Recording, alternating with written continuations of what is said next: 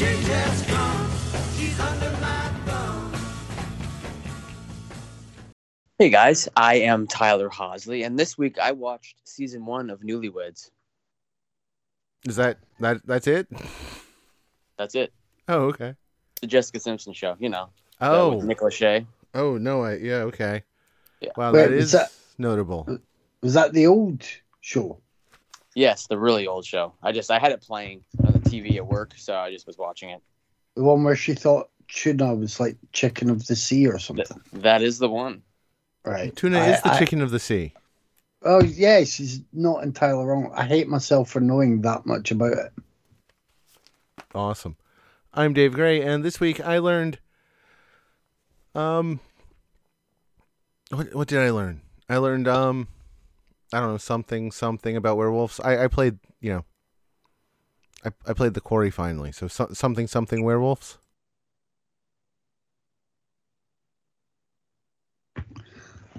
I'm Kevin Matthews, and this week I reminded myself that there still are some really good Michael Jai White movies to enjoy out there.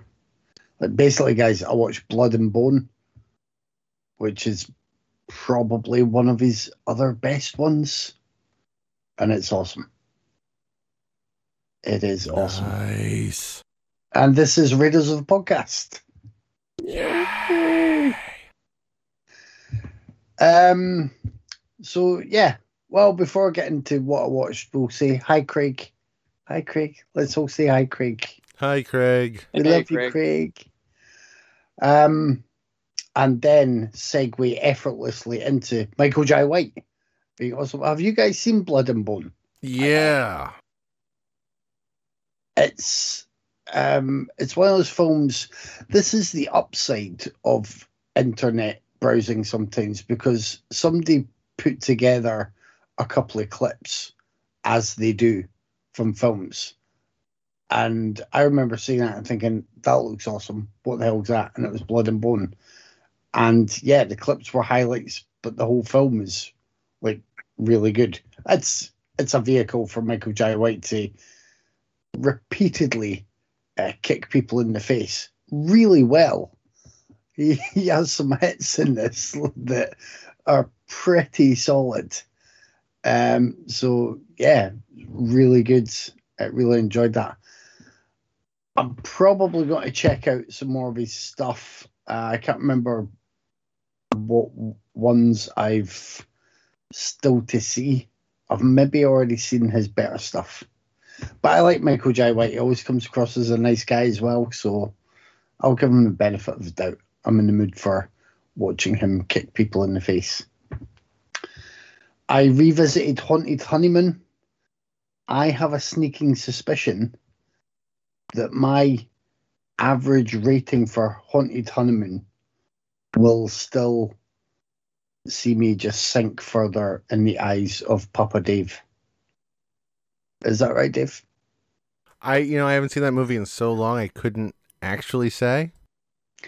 It's one that I always it's it's one of those films that again I remember fondly because you know you're like Gene Wilder, Gilda Radner's in it, Dom DeLuise. Uh, it's got some good supporting players. I remember a couple of the highlights, and then rewatching it, I'm like, oh yeah, there's all the rest in it. Like the middle section's really quite dull. The the gags aren't as good as they could be. Um, the sort of the plotting is just a bit just flabby in the middle. Um, it starts really well because it is the sort of radio play players uh, and they're doing their thing, and that's fun. But uh, it's always it's another film of watch, watching, hoping it will get better, hoping it will get in line with my formed memory of it, which is incorrect. So that's a shame. But I know there are probably a lot of people out there that like it a lot more than I do. Uh, in the opposite way, bizarrely, I watched a kind of cheesy early 70s Italian thriller called Smile Before Death. And I thought that was awesome. like, it was really good. I wasn't sure if it was going to be a Giallo. And I don't know if this will upset people, but, you know, I don't think it classes as a Giallo. It's a pretty straightforward thriller. Um, but more than that, it's actually a really entertaining jet black comedy for most of it, or that's how I viewed it anyway. It starts with the death of a woman. Her um, her husband, I believe, uh, would hope to get her estate, and that will set him up well with his lover. But then the woman's daughter turns up, and she'll have the first claim on the estate. So there's scheming going on there. But then the husband starts to get on quite well with the daughter, and you know obvious complications ensue.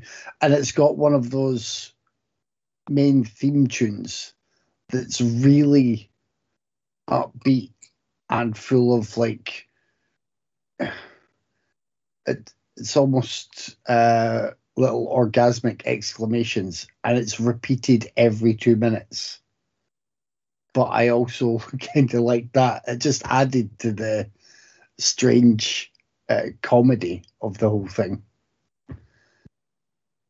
i watched catherine called birdy which i didn't expect uh, to like as much as I did. I was just a bit wary. I'd heard good things about it, but I don't have um, that much experience with the work of Lena Dunham. I hadn't watched Girls. I hadn't really liked. I think it's Tiny Furniture was her first film. Catherine Colbert is really good. Gave me another dose of Bella Ramsey. In this one, she's playing a 14 year old girl in medieval England with all of the uh, horror that that involves really her parents want her to marry sometime soon to help the family fortunes and her mum and dad are played by billie piper and andrew scott uh, they do they do a good job it's it's a really really good film have either of you seen catherine called birdy I have not. Are you are you you know it's a book, right? i do know it's a book you know i haven't read that book right dave Yeah, I do know. I know. I I am aware. uh, have you read the book I have. Yes. Um, and is it a good book? it- and it is. Can, can you imagine it I making a good translation to Oh. movie form? yes, and it and it probably would be, you know, it could probably be better than whatever it is. That's not an insult on the film. Just it's a really good kids book. All right, okay. Yeah, it's got a yeah, like it, it's it's actually got a really assured tone in terms of addressing the issues without kind of having to drag you through the mud and the blood, as it were. It's it's really well done as a film, so I I would be interested in maybe checking out the book at some point and uh, and and seeing how they compare. But I, I think you might be pleasantly surprised uh, by the film, especially I think a lot of people are on the the we support Bella Ramsey train at the minute. She's doing so well. Yeah, Um, it's it's been on my list. I just I just haven't found time. and uh, two different ones to to finish. I don't think I'd mentioned this last week, um, unless I mentioned I picked up. I watched Dot Com for Murder. That's that's not good. Although I can see Tyler loving this film. Yeah, I have Um, not seen that one, but I really want to see that bad because I saw your post. I'm like, yep, I need to see that. yeah, it's an early 2000s techno thriller by Nico Mastorakis, and it has a horrible soundtrack, horrible visuals, but also has uh, a supporting role for Melinda Clarke, a supporting role for Huey Lewis, so you need to get past that part. Uh, Nastassja Kinski and Nicollette Sheridan are the main characters there. Jeffrey Dean plays a killer who's showing people what he's about to get up to on the on the internet. The internet is this new dark thing. Yeah, it's uh, like I think you'd probably give it at least an eight out of ten. T, at least. Uh, it's horrible. It's it's really bad. And I I dived into the extra features just for a moment. I was like, I want to have a look at this thing because I gave it a blind buy on Blu-ray. I was like, is there a bit more to this? And within the first minute or two of a kind of puff piece about the f- film, um, the directors like already bring up Rear Window, and I'm just thinking, don't do that. I know, I know you sold it as that at the time, you know, a techno version of Rear Window. Like, don't, don't do that now when you're talking about it. You, you're not helping yourself with this film because Rear Window's a masterpiece, and this is the opposite of a masterpiece. And last but not least, I watched A Man Called Ove, which before Dave butts in, I know is also based on a book, which I also haven't read. um, I One one day.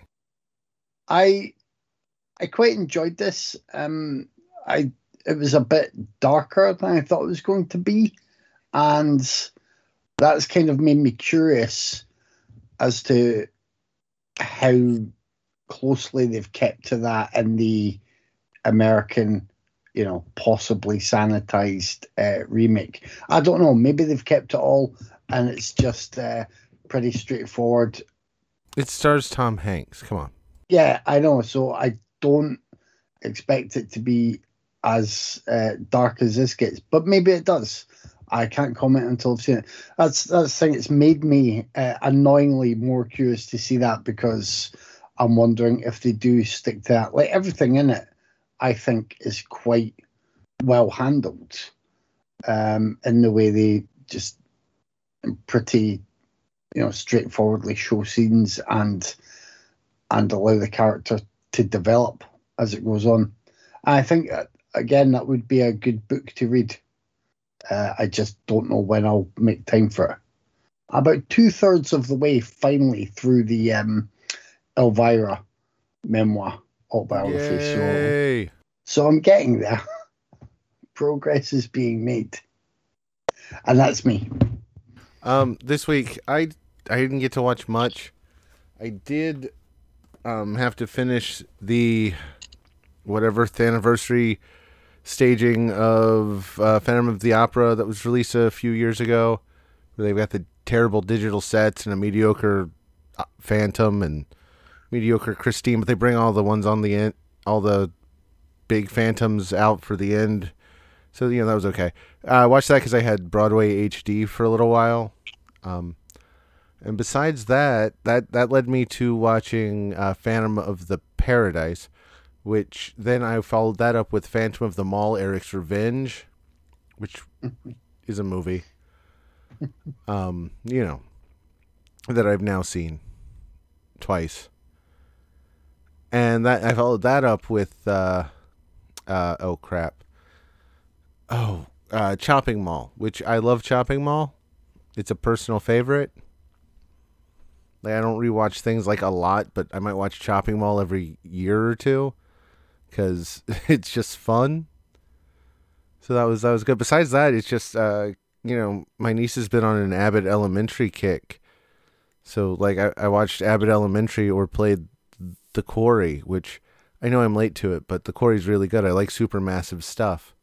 I mean, it's not, it's not as good as Until Dawn, but you know, it was it was a solid it was a solid playthrough. I'll I'll do it again and still enjoy it. I have an obvious question for you, Dave, and Sure. you're either going to be like, "Oh, I'm not sure," or you're going to roll your eyes and say, "Of course, it happened like a dozen times." Phantom of the Opera being, Yeah. you know, one of the big phantoms. Yeah. has there been a major Scooby Doo Phantom of the Opera crossover? Um, I mean, there've been a few like Phantom adjacent, but not direct. Not that I can think of. I mean, maybe there's one that's just like there's like 35 of them. There's there's a few in theaters. There's one with a vampire. There's one with uh, ghosts. There's one. With, I don't think there's a like just a straight up Phantom though. Yeah, that's what I knew there'd be a lot that would at least be really close. But uh, that's kind of the crossover that you need. Yeah, it, well, it really. But Warner Brothers doesn't know what the fuck they're doing. They just canceled the next, the next or the one upcoming. They just canceled one of the direct to video Scoobies uh, that was halfway done its animation and had all the audio stuff done. Is that a show or the film? The one that was going to follow up that that Scoop. Well, that no, that that got canceled. This is the second Scooby that they've canceled. This one was directed and written by the same folks that did Happy Halloween Scooby Doo, which was a lot of which was fun. So, you know, there's there's some questions there, like you know, did they do it just to no homo Velma again, or I mean, it just you know, there's questions. Zaslav. I also watched an early 2000s slasher, which I bought at Blockbuster like many years ago, but just never watched it until now. And uh, that wonderful little movie is called Motorhome Massacre. Uh, it's a- Yay! It's an absolute pile of shit. Uh, just complete garbage that looks like it was shot on a Nokia flip phone. I mean, this this was back in the day when any drool cup could make a movie for five dollars and Lionsgate would pick it up and put that shit on blockbuster shelves. I'm sure you remember those days, Dave. But uh, Not any drool cup. They didn't give me money for mine. I mean, me either. So I guess, fuck, I guess just me and you were left out of that situation. But that's when the days were like Mr. Jingles and Sick, Serial Insane, Clown Killer, those kind of movies that I, I rented every single one of them when I was in high school. So, uh, but yeah, this this was the complete pits. Just terrible, awful waste of a somewhat cool premise. I guess it, it, it could have been good, but it's it's bad. Um, and besides that, I've just been rewatching Outer Banks season two because the new season drops on Netflix next week. I love that show, and I cannot wait for season three. So, yeah, and that is me. This week we watched the 1969 satirical comedy film Putney Swope and the 2020 satirical comedy film Golden Arm. Hey, Kevin? Yes. No. Tyler, do you want to pick a movie and tell me about it? Of I'm course. sorry, I forgot that you picked one. I'm Sorry. it's it's been one of those weeks. You know what? I am going to go with Putney Swope. Uh, when its chairman dies, an advertising firm's executive board must elect someone to fill the position. Each member, unable to vote for himself, casts a secret ballot for Putney Swope, the firm's only black executive. Assuming he wouldn't receive any votes from the other members, but once in power, Swope makes radical changes to the firm, like keeping only white one white employee and refusing to advertise like crazy harmful products, just all under the firm's new moniker, Truth and Soul Inc. That, Tyler, is a great summary. You don't even have to go any further. I know your opinion is valued and valid, and I know uh, you appreciate me picking Underwater for the special next week. That's it.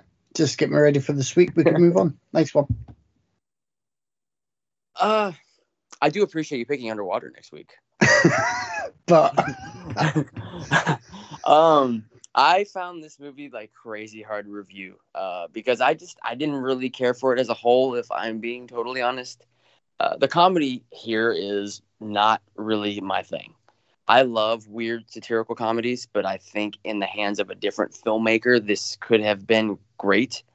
Uh, he wasn't making films in this era, obviously, so he wasn't a choice. But I think a filmmaker like Spike Lee could could nail the humor and satirical elements of this film more so than Robert Downey Sr. ever could. I mean, something like Bamboozled shows that Lee can handle an over the top satire. Um, the humor in this movie is very crass. I, I didn't personally find it funny overall, but like I said, comedy is always subjective. So I just, I, it's, it's so fucking hard to review comedy. Um, but watching it now, it feels super dated. And I'm not knocking a movie for having dated humor because it was made in a different era and a different time period. Times change, humor changes, shit changes in the world. I appreciate that it doesn't hold back when attacking corporate racism in America. I liked that element. Um, but there's elements in the movie also that take me right out of the film, like Robert Downey Sr. dubbing his own voice over the leads. I think that was his own voice, right? I'm pretty sure it was. Yes, it was. Yes, I uh, I hated that. I absolutely fucking despise that element, and it didn't work at all for me. If you want to see something like that done better, I would say go watch Sorry to Bother You, a similar film in ways, not totally similar, but very similar in many ways. It's done so much better, and that movie is made by an actual African American filmmaker, so go check that out. But uh, yeah, it, it's it's nowhere near the worst thing we've ever watched in this show. I'm not saying that. There's good things here. I just think it could have been done so much better in the hands of someone else and someone who is not so willing to dub over a lead actor's voice with his own voice, which just fucking kind of rubbed me the wrong way. And it kind of hurt this movie for me in the long run. I, I didn't overall despise it. I just wasn't a big fan of it overall.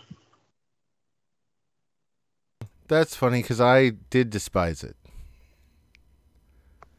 It's um, well, I mean, it's it's not funny.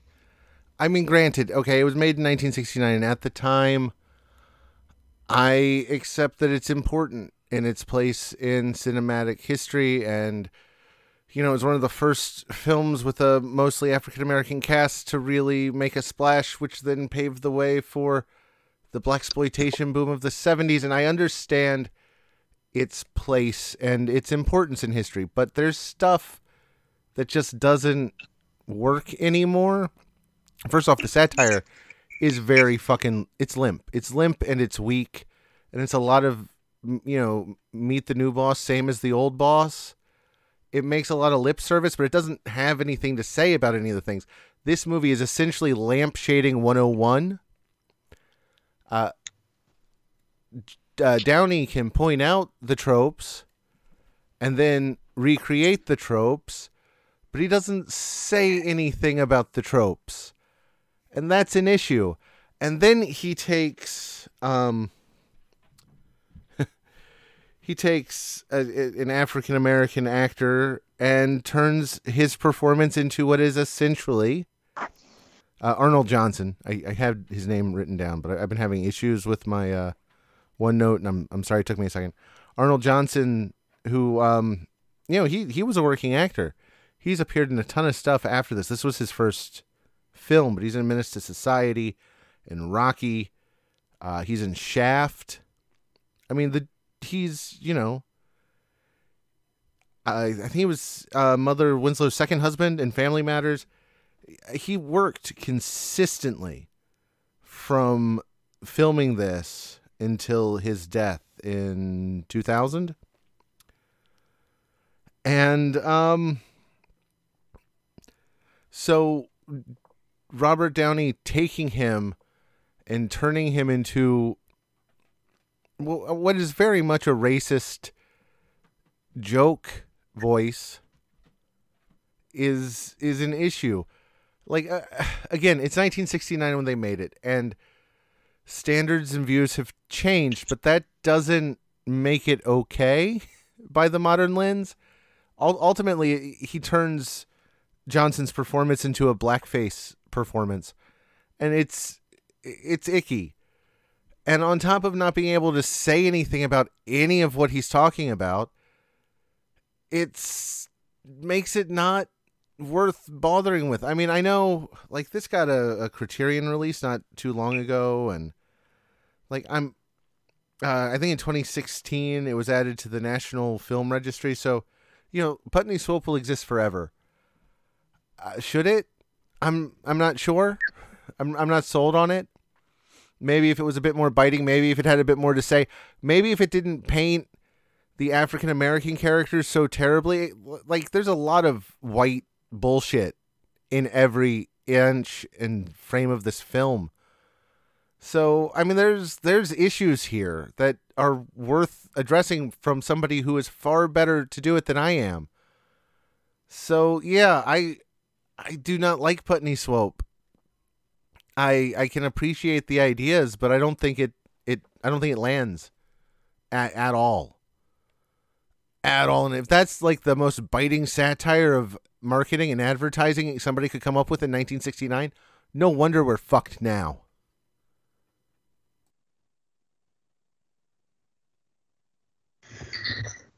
Well, I liked it more than both of you. um, there are definite definite problems with this holding it back from being as good as it could be. The main one being uh, Downey, yeah, voicing uh, Johnson's part, which it's claimed that it's because he wasn't getting his lines right or he kept sort of flubbing his lines. But uh, I don't understand that because you see his lips moving as he generally says the words. Like Yeah, it seems to match up. So That's an excuse his son made when he did his own racist part in Tropic Thunder. So all right, you know, uh, I'm not uh, I'm not judging either actor for it much, but I'm just saying the context of that claim is, let's call it dubious at best. Yeah, it seems serious. And you know what? I would I would still not like the execution, but I wouldn't have minded so much if Downey had made this and said, Yeah, I put my voice to the main actor's character because he was voted in there by people by mistake, but he's essentially you know, he tries to get his own message across and he's essentially a puppet and he's essentially voicing the same message that the white men who didn't get the power in that room are passing through. Like that that could have been an interesting facet of the film, but it's not because he's just come up with this excuse for for revoicing. So it does it harms it because it affects the performance that you're watching from Johnson, who seems good enough in the role. It just, yeah, it's as as we're saying about being from a different age and comedy being subjective. There is all that, but that that mismatch of the character and the voice completely undermines the whole thing. It it means that even the more effective jokes don't land because of the way they're being delivered. Like they're being delivered by someone who isn't really, you know, as good at delivering them. Let's be honest. They don't they don't feel like the character that we're watching. So that's that's a big issue. And the film can't can't really overcome that. But what I like about it is like I, I really like the start of this. At the start of this, I thought I thought it was going well. I liked the the boardroom nonsense. I, I love the fact that he gets a position because all these guys voted for him, thinking they would be the only one to vote for him, and somebody else would would get a shot at running the company. I like that. There are there are fun little scattershot moments um, with the with the advertising sort of and the the dealing, the wheelings and dealing uh, shown on screen that I quite enjoyed. And I, I like the ultimate end of the film. It's very obvious. You can see it coming a mile away. I like that. There are bits here and there. This is a film that I don't think I was ever too far away from from some bits that I enjoyed, despite this big problem with a mismatched uh, voice and, and physical performance. The the stuff that doesn't work is mainly well, yeah, there's there's a lot of it's it's almost like it has a scattershot approach to to just a variety of targets, and that that doesn't work because it actually works when it's focusing on the on the business side of things, on the advertising world, and on the the different views, mainly from the the scared white guys who've put an African American in charge of this company. That's what works. It doesn't work when it's like making the with, the was it the president and his wife that were played by like two little people? Yes, that- the, I didn't want to talk about that, but yeah, right. Okay. I mean, I'm. And they were all short jokes. Something that doesn't. Yeah, it was all that. Um, there were. I'm I'm trying to think of the other like. There was, there was quite a few really bad ones. There was. I'm sure there was a group of Asian men and firecrackers were being sent off. I'm sure there's a joke about Pearl Harbor there. Yeah, Uh, Chinese men with fireworks. You get it, right? Yeah. Um, there's, there's quite a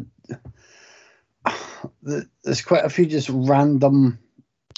Um, I'm not sure now. I'm, I'm misremembering already because I I was taking notes for different scenes, but I couldn't recall if there was homophobia running through a number of scenes, and you'll be able to tell me straight away, I guess, Dave, or if they were just like like really randomly like obviously emphasizing the general horniness of different characters so that it was indiscriminate general horniness that that might Um, have been the idea I think it was indiscriminate general horniness. I don't remember any specifically i think gay so jokes. but but i may have missed one or two I mean, because there- that there's a lot of sexist jokes. quite a few yeah oh yeah i mean especially the the guy making it with someone who was um I mean, she was going to be a, I think, a secretary or PA, and then he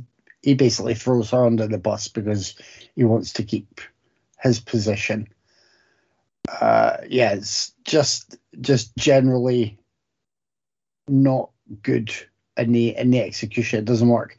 As I I, I got confused. I think you're right. I think it's a general indiscriminate uh, horniness throughout, which is is fun sometimes when that is uh, Antonio Fargas because I'm mentioning him. He has a, a main role here, which was good to see. Um, but there's there's a lot in this that's negative. But as I say, I I felt that I was always just two or three minutes away from from one little gem or nugget that made me made me enjoy it for for when it hit the target and made me try and consider other people maybe liking more of it than I did and seeing seeing it as a more valued film if you know what I mean. Like it, it is hard for us watching it now if um had you seen it before Dave uh, yeah, back in in college. yeah, so like Tyler and I, like we're watching it now for the first time, and obviously it is over fifty years ago that it was made. It's set then. Try to take these things into account, but I can I can definitely see, like, I think it gets more right than it gets wrong. I think a big part of what gets wrong, other than that voice choice, is the um is the, the scattershot approach. Because when it's honing in on on the right targets, it hits a lot of them, and it hits a lot of them really well.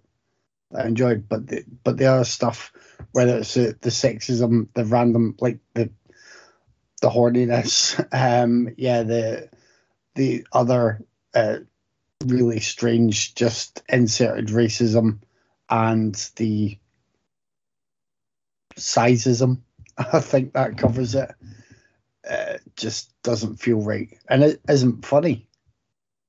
Like I, I'm trying to think of whether people would have found that at the top of their funny list back then. And I don't think, you know, for half the stuff that, that we wouldn't find funny now, I, I don't think it would even work back then. I had a professor who loved um, Robert Downey Sr. All right. and uh, so I've I've seen all of his films, and none of them are funny. I, mean, do have, dude I have a question. I, I just have isn't question funny. When Dave's done. Okay, so uh, I've seen Boogie Nights a hundred times. I love Boogie Nights. Uh, Buck Swope, Don Cheadle's character, was he named after this guy? Because uh, I One think he hundred was. percent. Okay, because it now I'm starting to see it because even in Boogie Nights, Paul Thomas Anderson threw a Chinese character with the fireworks when they went to the drug dealer's house, played by uh, Alfred oh, Molina. Alfred Molina. Yeah. So I'm I'm guessing Paul Thomas Anderson is a big fan of this movie. Just a quick observation. Ah, actually, I never put two together. Yeah, that makes that makes sense. I I'm not familiar with um with Downey Senior at all.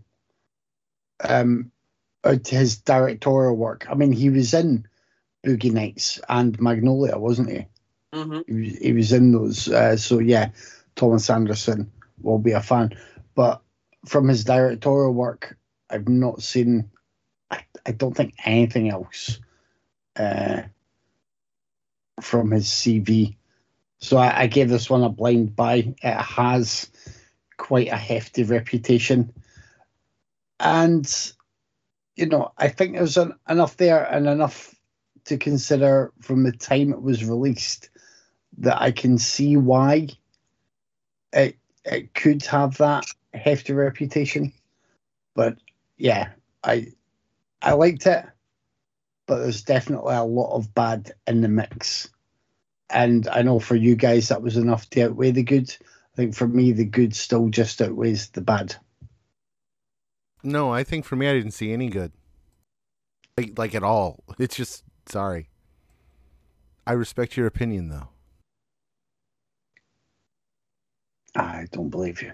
No, I do. I, I do. I I respect differences of opinion. I mean, I might chide you over it later, but you know.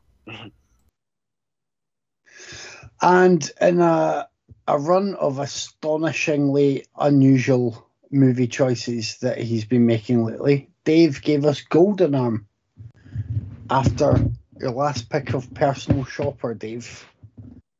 I, I just don't know you anymore. I've always Don't- picked like this. Like, do you guys Don't only you pay are, attention when it's some weird art to film? Come on. Yeah. Oh well, okay, that makes sense.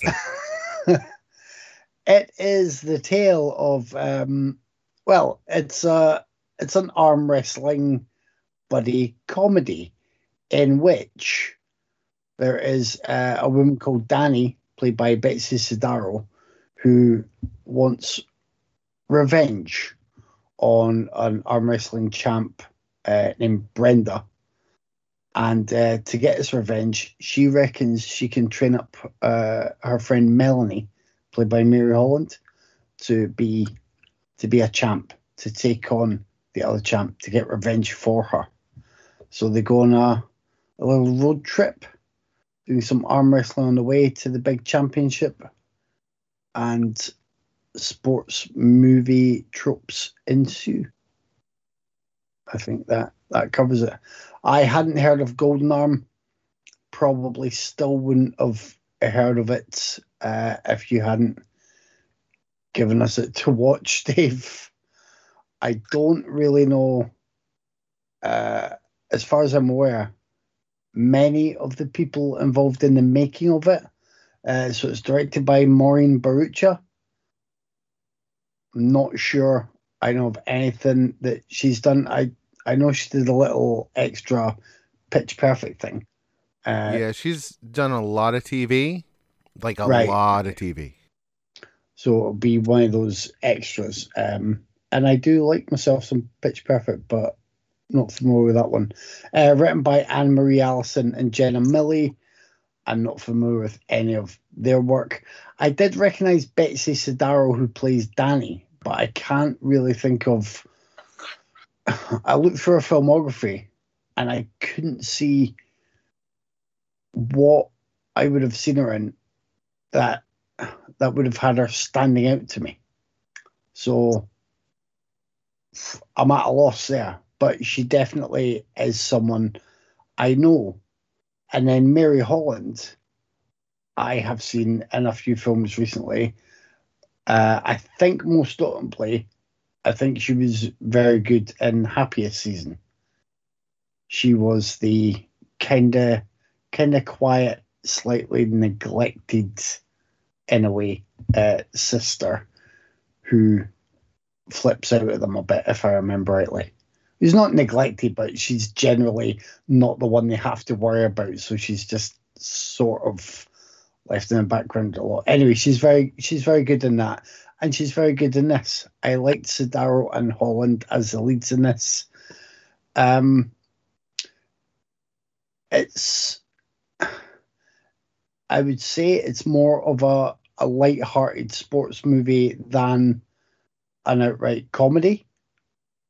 There are there are some some good chuckles here and there. Uh, particularly, I mean, I liked I, I liked the ending of this. I liked how things were going with the finale. It made me laugh. There was a bit of unpleasantness. It was amusing unpleasantness, and I still knew where things were going to go. Um, so th- that was fine. I just enjoyed it, but there was nothing spectacular about it. I liked uh, Olivia Stambouliah played uh, Brenda. I thought she was very good as the, uh, you know, the kind of potential big bad. Well, she is a big bad for her role. And there were a lot of different people in the supporting cast who who were familiar to me. I'm sure there were one or two that were in the the office, the the American version. Certainly at least one, right? Yeah. There's at least one. Odds are there's at least one. um, a, a lot of people seemed familiar though, and I couldn't necessarily pinpoint where, but they were all, you know, they're all fine. They're all working together fine. It's it's a good, fun vibe. There's not much more to it, I don't think, and you don't always need loads more to a film. You know, you want to stick on a film that has that sports movie arc with a few a few laughs here and there. I mean, there's about the halfway point, I think, or just before. There's a very fun training montage, and as I say, uh, I I liked Sodaro and Holland working together, but Holland is someone who who can easily steal enough scenes for herself anyway. I I definitely need to be seeing I think better roles for her. She's in quite a few different things. I think she does good in supporting turns, but she sort of needs another one or two films like this that give her a really main front and center role. And then hopefully people can be won round to her uh, awesomeness because she's pretty great. That's me.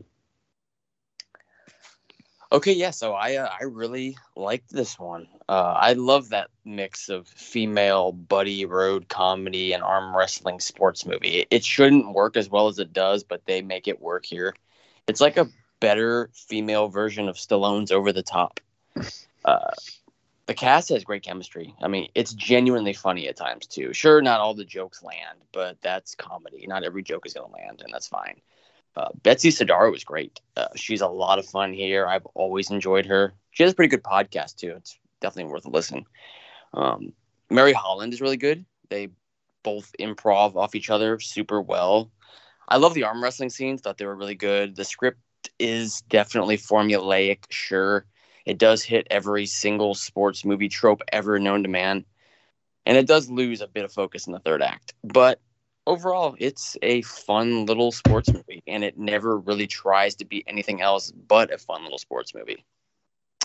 But uh, it's definitely, and it's definitely one of the better comedies I've seen in the past couple years, which really surprised me because I didn't know what to think going into this movie. I didn't watch a trailer. I just pushed play.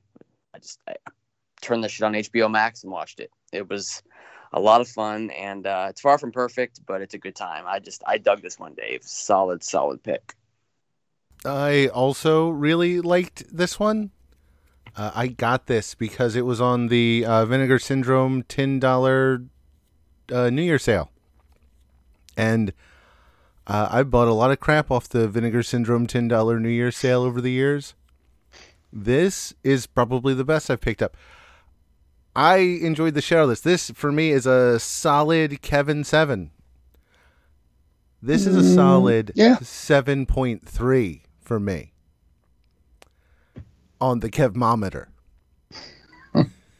um, yeah, no, uh, like you both said, Holland and Sodaro are really good. Uh, Dot Jones, who plays Big Sexy, is one of those um, actors who has popped up in things since like I was, you know, I think she was on like an American Gladiators knockoff is the first thing I remember seeing her on. And I think she was on Glee in the later when I, I didn't watch it then, but I I know I've you know heard her sing because of that. Uh, in Material Girls, I think she was in Lizzie McGuire. Uh, always a, a solid, fun supporting character actor who is also a 15-time re- arm wrestling champion. Did you know that? I had no idea. I got the trivia, baby. Why th- they've got like literal photos of her wins on the wall in the training montage? Hmm. Um, Kate Flannery is the Office actress who owns a bar in this. Oh yeah, yeah, yeah. Um, I I enjoy that the the secondary romantic male cast members are Ron Fuchs or Funches. I, I'm totally mispronouncing it. Uh, from the Kroll Show and Mulvaney, and he's I think he's mostly a voice actor uh, that I can think of off the top of my head. He's funny. Uh, Eugene Cordero, who has uh, been in another movie we covered on this show. If you go all the way back to episode two, he is in Kong Skull Island. He also um, was in Other Space, that Yahoo show, which, you know, I just, it's taken me 295 episodes to make a second Other Space reference. So I took the chance to do it. And currently, he does a voice in uh, Star Trek Lower Decks. Uh, so seeing them play, you know, romantic leads off our two, uh, uh, off the two leads. I mean, that's part of the reason I enjoyed this film. It's got a far more interesting cast than a lot of other movies out there. I I, I enjoyed it. I I I called it Glover the Top in my notes because it is essentially it's over the top mixed with glow and it's it's something different. I mean yeah it's not like groundbreaking cinema. It's not going to change the world but it's a fun little sports film and sometimes sometimes that's really all you need. And and this week that's that's exactly what i needed. I enjoyed the shit out of it. I fully recommend this one. It's time to pick one and i think uh, without you know spoiling anything we, we, we all know I, i'm going with uh going with glover the top golden arm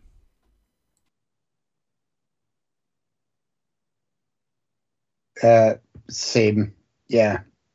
It it was a consistently more enjoyable film, so it wins. I am also going with Golden Arm because it was awesome. So yeah, Golden Arm. Nice. Um next week it's our underwater special. I was going to do a pick but since craig's going to be out for a while i'm just going to i'm going to adopt his pick and hold off on making you guys watch uh lorenzo lamas' submarine movie. That's that's now in my back pocket.